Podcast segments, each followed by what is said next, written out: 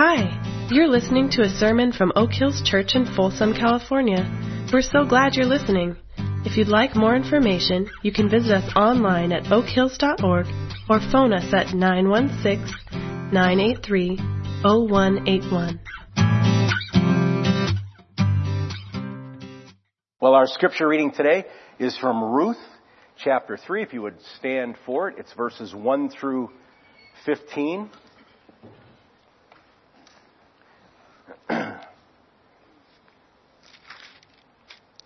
Ruth chapter 3, verses 1 through 15. One day Ruth's mother-in-law, Naomi, said to her, My daughter, I must find a home for you where you will be well provided for. Now Boaz, with whose women you have worked, is a relative of ours. Tonight he will be winnowing barley on the threshing floor. Wash, put on perfume, and get dressed in your best clothes. Then go down to the threshing floor, but don't let him know you are there until he has finished eating and drinking. When he lies down, note the place where he is lying. Then go and uncover his feet and lie down. He will tell you what to do. I will do whatever you say, Ruth answered. So she went down to the threshing floor and did everything her mother-in-law told her to do. When Boaz had finished eating and drinking and was in good spirits, he went over to lie down at the far end of the grain pile. Ruth approached quietly, uncovered his feet, and lay down. In the middle of the night, something startled the man. He turned and there was a woman lying at his feet. Who are you? he asked. I am your servant Ruth, she said. Spread the corner of your garment over me, since you are a guardian redeemer of our family. The Lord bless you, my daughter, he replied. This kindness is greater than that which you showed earlier. You have not run after the younger men, whether rich or poor. And now, my daughter, don't be afraid. I will do for you all you ask. All the people of my town know that you are a woman of noble character. Although it is true that I am a guardian redeemer of our family, there is another who is more closely related than I. Stay here for the night, and in the morning, if he wants to do his duty as your guardian redeemer, good, let him redeem you. But if he is not willing, as surely as the Lord lives, I will do it. Lie here until morning. So she lay at his feet until morning, but it got up before anyone could be recognized. And he said, No one must know that a woman came to the threshing floor. He also said, Bring me the shawl you are wearing and hold it out. When she did so, he poured into it six measures of barley and placed the bundle on her. Then he went back to town. This is the word of the Lord. And I'm sure it is abundantly clear to you what that was all about. Thank you. so let me tell you what I plan to do with this in a real simple, kind of compact way. Today's message has the simple purpose of reminding you and reminding me that Jesus is in the ongoing process of redeeming, reconciling, and healing our life story. And He's bringing this redemption and reconciliation and healing into the details and specifics of your pain and brokenness and sin. That's the essence of what I want to say. And that's what I think is going on, at least in part, in this story I just read. Psalm 107 is a marvelous recalling of God's redemptive and reconciling and healing work in the lives of His people. Here's how Psalm 107 begins. Gives, give thanks to the Lord for He is good. His love endures forever. And then this phrase, let the redeemed of the Lord tell their story. It would be good for us to think about our personal story today. When someone asks, hey, tell me your story, or tell me something about yourself, or what's your story? It would be good to have in mind the specifics we would share in response to that question today. Not because we're going to say them to each other or share them, but having those things in mind will help personalize the time we are spending in front of God's Word. The Psalm 107 ends with this wonderful admonition, let the one who is wise ponder the loving deeds of the Lord. And my hope today is to stoke the fires of gratitude and delight within us as we reflect for a few minutes on our life stories and ponder the loving deeds of God to us. Life in the 21st century, it seems to me, often resembles a one person kayak navigating dangerous whitewater with one caveat. The whitewater never stops. It never slows to a gentle flow. Now I've never done it, but kayaking whitewater looks daunting from my perspective. The skill required to negotiate all the dangerous rocks, the relentless pace of the water, the constant twisting and turning to stay afloat, and the pressure of all of this resting on a single set of shoulders. And imagine again, the white water never stops. It never gives way to the gentle flow. You never come to the end of it and then just sort of float out and lift the oar and breathe deeply. The white water goes on. I would think it is difficult to navigate whitewater and think about anything other than survival. It's kind of an all-consuming adventure. Let's call it the whitewater effect. Life in the 21st century is characterized by this whitewater effect. It's an all-consuming adventure. It's often daunting and dangerous and relentless and pressure packed and we get caught up in it and pushed and pulled along by it. Those of us who are followers of Christ profess to trust Him and we profess to have faith in Him. But I am not so sure exactly how this makes much difference in the real nitty gritty of 21st century life because life comes at us so fast whether God is in the picture or not. Life can be all consuming whether God is in the picture or not. It is this whitewater effect. It just never seems to slow down. There are occasions when I think about my everyday life and how I'm doing my everyday life. Just kind of whatever reason, some kind of pause will happen and I'll sort of step back and reflect on my everyday life and how I'm doing my everyday life. And the fact is, I am often hurriedly moving from one thing to the next. There's a degree of frantic, a degree of hectic. There are tasks to fulfill, obligations to meet, and practical life issues to resolve. And much of the time, just trying to keep it real, I feel like I'm just trying to keep my kayak afloat and avoid the sharp rocks. I feel pushed and pulled in the whitewater of everyday life. And while I have faith in God and I believe He's somehow present in my life and in my story, I am not always present to Him. So this is the whitewater effect taking its toll. I get lost in the frantic and in the hectic. The rapids are running and I'm just going along with them trying to stay upright and I forget that Jesus is in the ongoing process of redeeming and reconciling and healing my story. And He's bringing this redemption and this reconciliation and this healing into the specifics of my pain and my brokenness and my sin. And so today we are talking about story quite a bit. Certainly our unique life story, but far more importantly, how our life and how our story fits in God's bigger story. One of the beautiful parts of the book of Ruth, it's four chapters, and one of the beautiful parts of this book is it is an ordinary story. It's like most of our stories. It's ordinary. Maybe with the exception of Richard T. Lane, who is extraordinary in every fiber of his being. So it doesn't apply to him. But for the rest of us who are just ordinary and everyday, Ruth's story is an everyday life story. It deals with things like suffering and loss, loyalty and kindness, friendship, heartache, complaining to God, lamenting the sufferings of life, hope and discouragement. It deals with marriage and duty and family and God's ongoing redemptive and reconciling work in these detailed life issues. Ruth was a Moabite, a Moabite from the land of Moab, a non-Jew. She was an outsider who married into a Jewish family.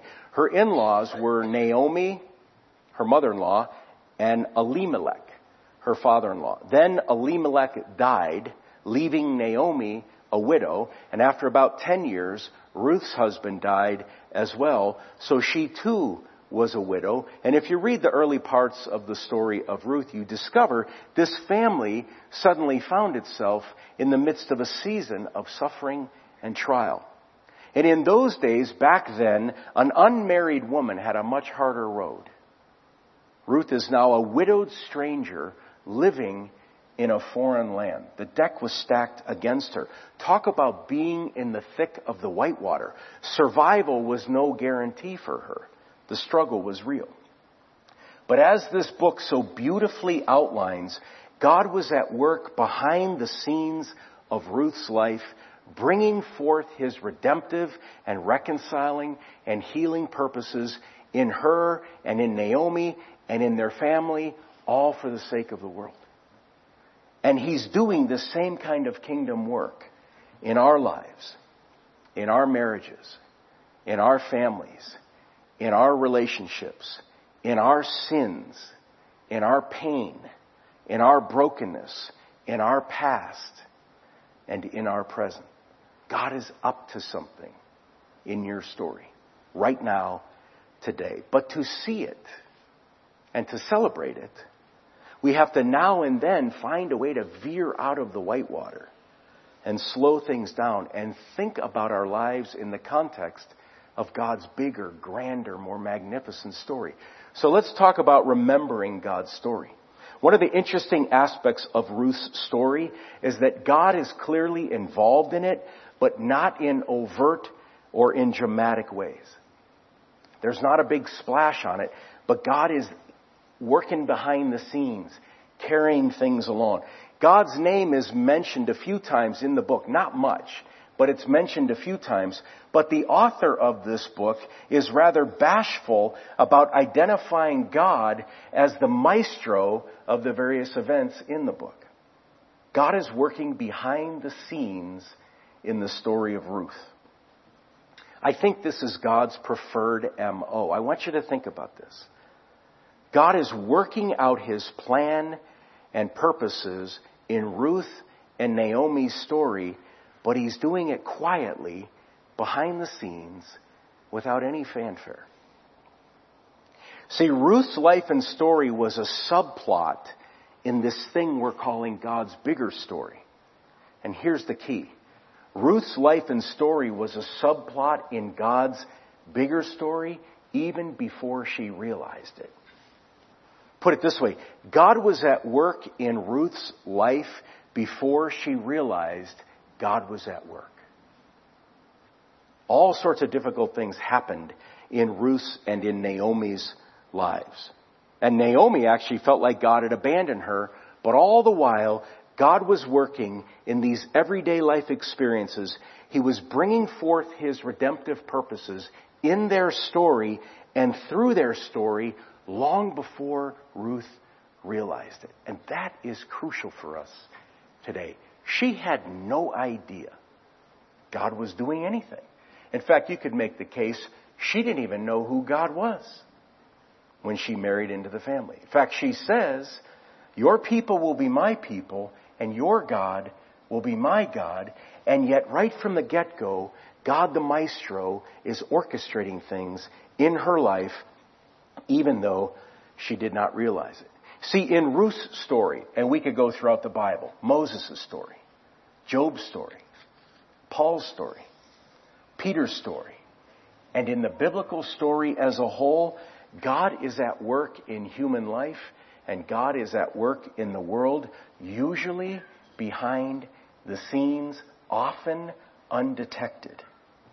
He's doing things in the lives of those who don't realize he's doing anything.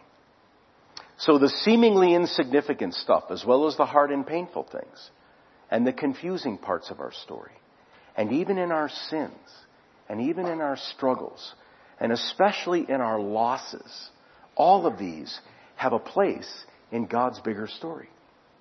God is bringing His redemption and His reconciliation and His healing in these particular details of our story. So everyone has a bigger story by which they live. Everyone. It's virtually impossible to live without a bigger story providing guidance and context and a framework to our particular life story. Everybody's got a bigger story. I was recently with a friend who is a very good friend of mine. He's not a person of faith. And we were talking about the larger framework governing his life. And I said something like this. You seem to live each day as though it could be your last. And since you only go around once, you are determined to squeeze every ounce of pleasure out of the one life you have. That seems to be the larger story governing your existence. And he said, without hesitating, that is exactly what I do. And his wife, as I'm saying this, her eyes are popping out of her head. She's nodding very passionately and she goes, that's exactly what he does. She was really good at being real and being authentic about him. But I guess that's another story. So the bigger story guiding my friend's daily existence is that pleasure is the highest pursuit. And then we die. So grab as big of a handful as you can and go from there. Now, Christians believe this bigger story centers on the life, death, and resurrection of Jesus Christ. And the writers of the New Testament spend a whole bunch of ink trying to help us understand the magnitude and sheer magnificence of this bigger story. They try to frame our individual story and the story of the church in this bigger God story. They want us to constantly lift our eyes off of ourselves and off of the immediate challenges and pressure points of our situation and remember God's bigger story captured by the single word gospel. The good news. Good news about life right now and life forever. Life with God and life under God. Good news about the broken and sinful and painful stuff of our stories. Good news about redemption and reconciliation and hope and healing. So one of these framing passages, one of these big story passages in the New Testament is Colossians chapter 1 verses 15 through 20. And what I'd like to do is I'm going to read this. You can follow it if you want to. But I'm going to read this. And again, all I want us to think about is the way in which the apostle Paul is attempting to frame life and to frame our story.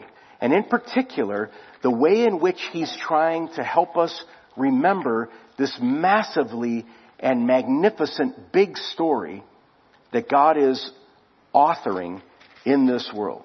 So this would be one example of God's bigger story from Colossians chapter 1. The Son is the in- image of the invisible God, the firstborn over all creation.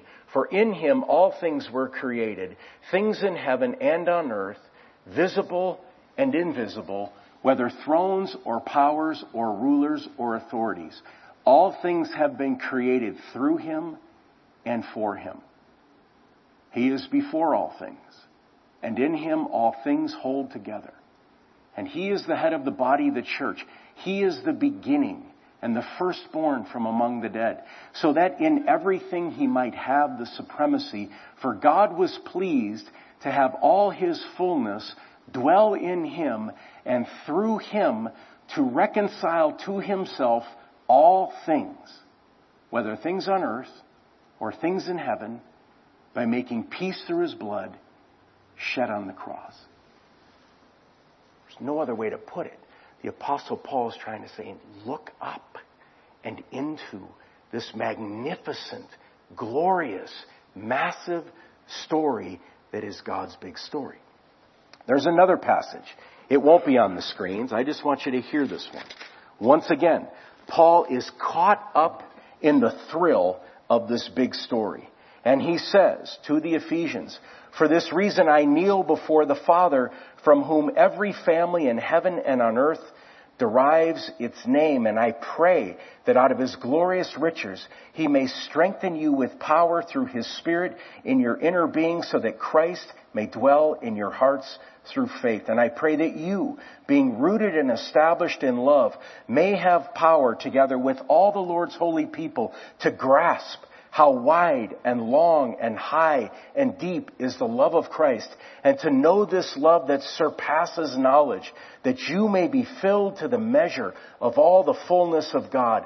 Now to him who is able to do immeasurably more than all we ask or imagine, according to his power that is at work within us, to him be glory in the church and in Christ Jesus throughout all generations forever and ever. And what's happening? The apostle Paul is creating this wave of a story and he's hoping in the midst of our everyday lives and in the midst of the white water, we look up and say, my goodness, this is a big deal. God's bigger story. God created the world and intended goodness. He intended goodness and flourishing for all that He created.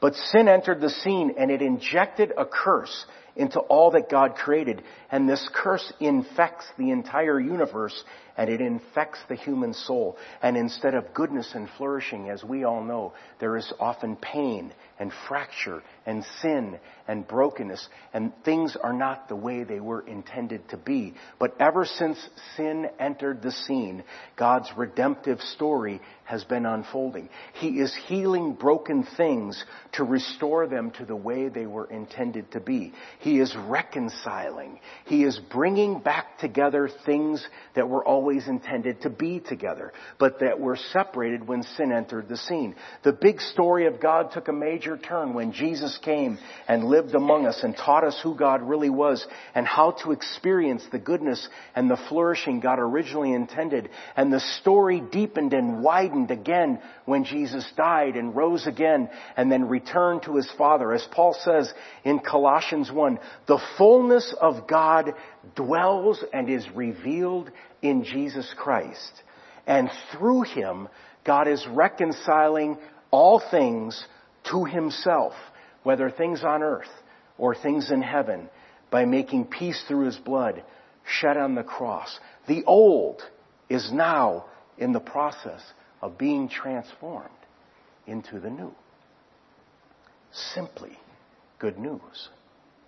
So wherever you or I see signs of the curse, in our thoughts, in our choices, in our memories, in our physical bodies, in our relationships, in the systems of this world, in the sufferings of this world.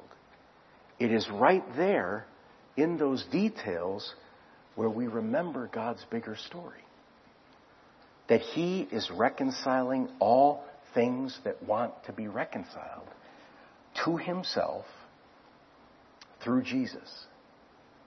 And it is this big story that quiets and calms the whitewater effect in our daily lives. See, it's when we step back for a second. We step back and we answer the phone and, I'm sorry, we step back and we remember God is in the process of redeeming and reconciling and healing me. And He's in the process of healing and reconciling and healing you.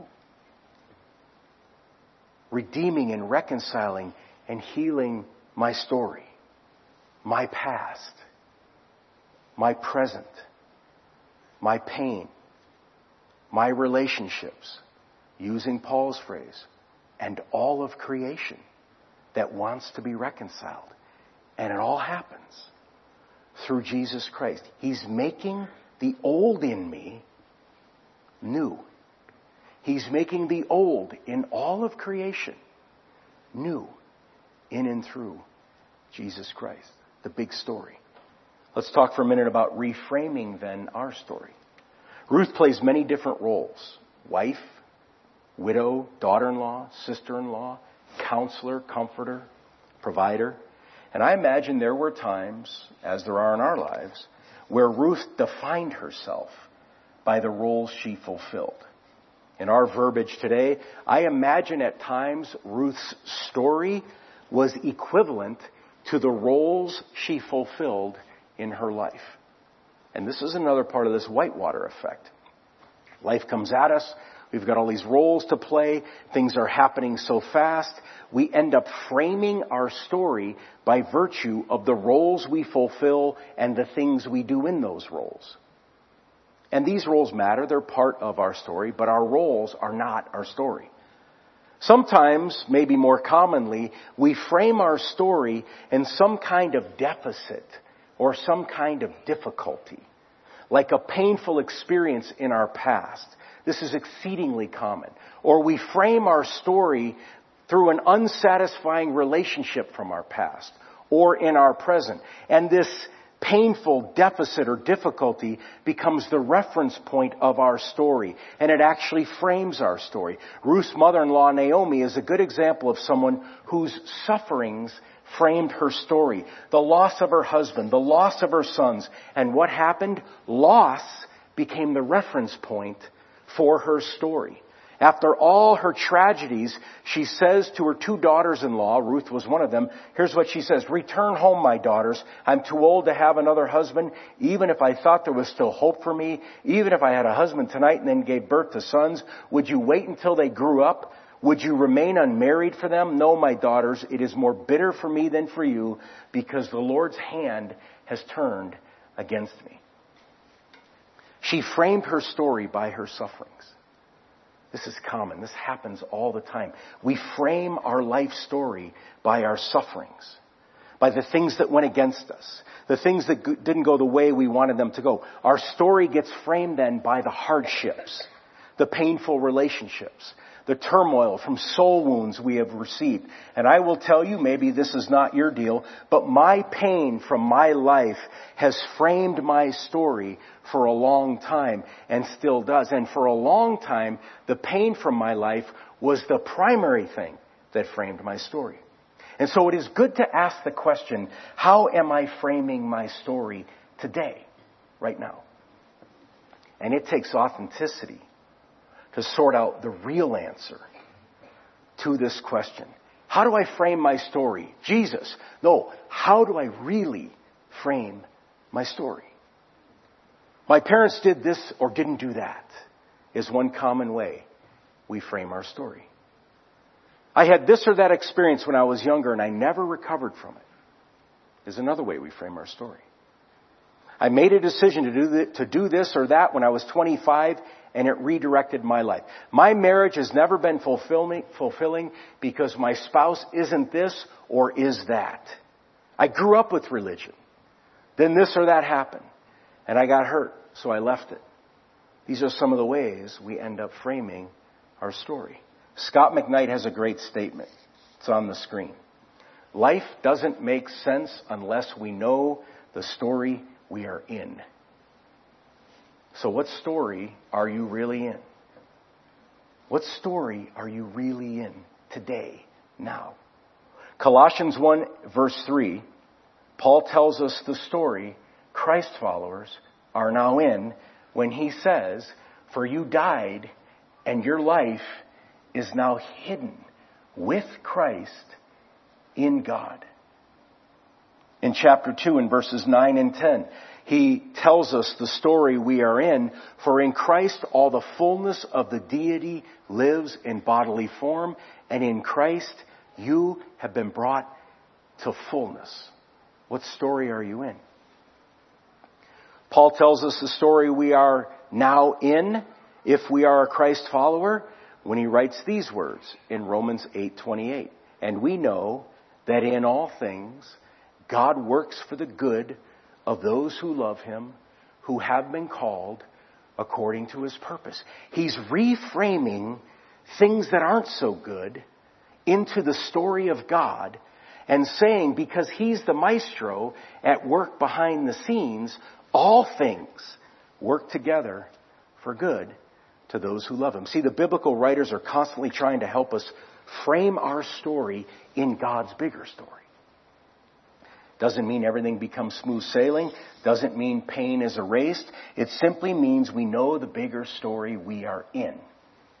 And in this bigger story, God is at work to redeem and reconcile and heal the pain and heal the brokenness and heal the sin in our story. C.S. Lewis said it this way I believe in Christianity as I believe that the sun has risen, not only because I see it, but because by it I see everything else. And that's exactly what it means to reframe our story in God's bigger story. Or if you want to put it another way, what does it mean for me to bring my life and offer my life to God and bring my life into His kingdom? It means I take the story that is my story, the good, the bad, and the ugly, from the past, the present, whatever, and I bring that story and I set it into the realm of God's bigger story, His kingdom, and I seek to understand my story in the context of His bigger story. What story are you in? Not about answers. Not about erasing all doubt. Not about denying the pain or pretending it isn't painful. And it's not about fixing anything. It's about the reference point of our lives. Where does our story begin? And what story do we keep returning to? Which brings me to the last thing I want to briefly mention, this idea of owning our story. As you may know, this current series is based on Eugene Peterson's devotional book called Every Step an Arrival. And in speaking about Ruth in the reading that we're using today, incidentally, if you want to know what these readings are that we're talking about on any given Sunday, you can go on the app, I believe it's there, and you can look it up and you'll see every week until Christmas Eve which of the readings out of this book we're referring to. So in the one that we're referring to today, Peterson suggests Ruth owned her story when she went and asked Boaz to marry her. That's that whole business of uncover his feet, lay down. He wakes up in the middle of the night because his feet are cold. He looks at her and says, what are you doing? And in ways we can't comprehend, uh, somehow that meant, I want you to marry me. And so that's what was going on there. Peterson writes this. He says, Ruth gets into the story when she steps out of the roles in which she has been placed by others and speaks her own lines. I like that phrase. She speaks her own lines. She's no longer reciting what others have told her to say or what others have told her to do. She finds her voice. She begins to accept her story in the larger story of God. Not that she understands it all, but she begins to own her story and take responsibility for the rest of her story. Her life is no longer only about the loss in her past or the obligations associated with the roles she's fulfilling in the present. She's no longer willing to just watch from the banks of the river. She's now getting into her own kayak. And she's heading down the river. And she's facing the whitewater with God and she's finding her place in his story. And she did not realize at all the move to marry Boaz would produce a child who would be the grandfather of a guy eventually known by all named King David. And from King David would eventually come a descendant, a guy known by all as Jesus. She didn't realize this. When she decided, to use Peterson's phrase, I gotta start owning my story. I gotta step in the kayak and get in the whitewater. See, when we don't own our story, we blame others for it. And we become passive in our story instead of actively cooperating with Jesus in his ongoing work to redeem and reconcile and heal our story. In my experience, people who have been hurt in the past sometimes have a hard time owning their story in the present. They keep referencing what happened in the past almost as though it justifies what isn't happening in the present. And I speak from experience on this. I've clutched the pain of my past to justify who I am and to justify how I am in the present. And I don't know any better way to say this, but this blocks God from being able to redeem and reconcile and heal my story. Are you saying that we can keep God from doing something? We absolutely can. If we do not want to be transformed, He will oblige our request and will not move.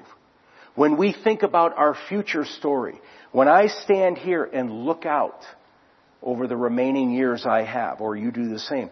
The question is, what will the future story be? And the answer is probably more of the same. Unless we choose to cooperate with God's Spirit in His ongoing work of redeeming and reconciling and healing our story. We have to own our story, in other words, instead of hiding, hiding behind our story. And when I think of all these things we've been talking about, I realize there's a degree of difficulty in comprehending these things. I actually struggled to find the words to match the enthusiasm I had on the topic. Not easy to convey all this stuff because it's a bit elusive, and yet I think it's critical. And when I think about all these things we've been talking about, there's one practice one discipline, one exercise I know I need, maybe you do as well. It is the practice of naming the ways God is presently intervening in my story and bringing forth His redemption. In other words, ways He is showing Himself to me in the present. Ways that He is bringing His goodness into my life. I need the practice of naming identifying and naming God's redemptive and reconciling and healing work in my story. In fact, as I own my story more, as I come to say, you know what? Enough of the reference point of the past. Yes, there it is. But what's it going to be going forward? The more I own that, the more I get on the lookout for what's God up to in the present to redeem and reconcile and heal my story going forward. And two such things come to mind as they relate to me. And I'm going to close with these two things. And I share these not to have anything to do with me, but I share these because this is emanating out of my own real time experience. And I trust somehow God will impress on you what's your real time experience. So here's one way that I've seen God's redemptive and reconciling healing work in my present story. Julie has recently given me a piece of advice. She said it to me. I think the first time she sent it to me via a text message, but she's done this a couple times over the past month or so. And I realized the very first time she said it, whether she said or wrote it doesn't matter. The very first time I received it from her, instantly, I realized the words she just said to me are central in my story. They cut right through me and went all the way down to the guts of my soul and started to do something there. And I immediately thought, my goodness, there's something in all that that I clearly need and that God is offering me. God is doing something in me through these simple words to continue his redemptive work in me. This is the advice she sent. Be kind to yourself. Now, you may hear that and go, he built that up for that? may not mean anything to you. But it meant everything to me. Because she knows me well. And that seemingly benign little phrase has this redemptive thrust in my story. I know just by saying it again, there's healing in those words. Healing in my story. Kingdom power packed into that phrase. And the minute I heard it, I thought, oh boy, God's churning on this one for me. Let me give you another example. I was recently in Arizona visiting my parents. I won't go into all the details here. They don't matter. So you can fill in the stuff. I'm sure you're capable of it. One night I was going to go barbecue at this communal grill that's out in this common patio area where, of the facility where my parents live. And I'm getting all this stuff ready to go down this elevator and go out to this grill and there's like nothing I like more, nothing, than sitting in one of those types of situations, sitting outside on a porch or sitting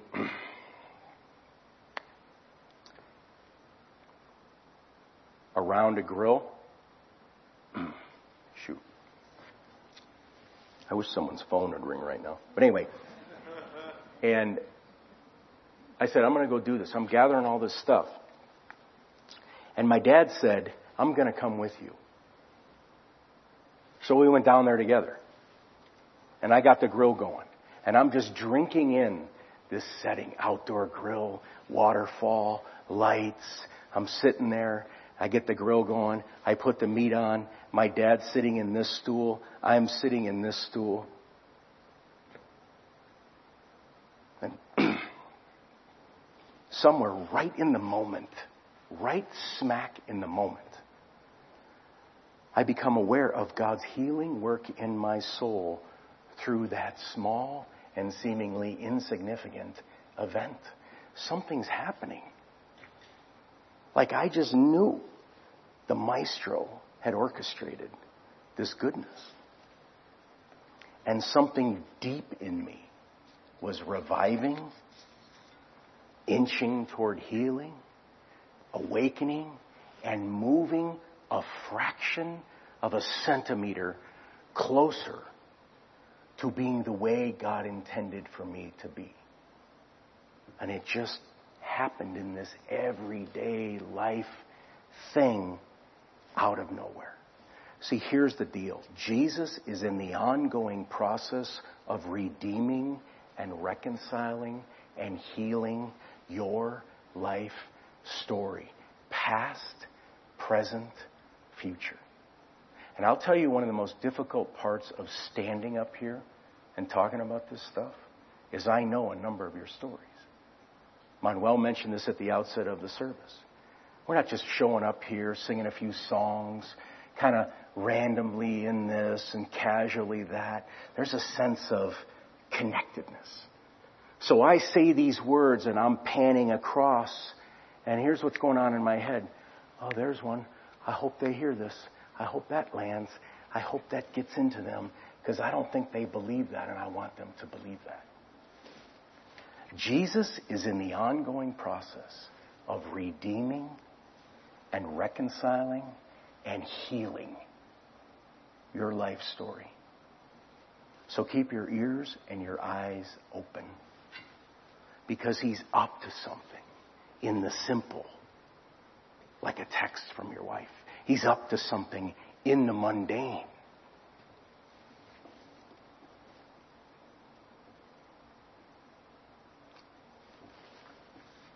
Let's pray.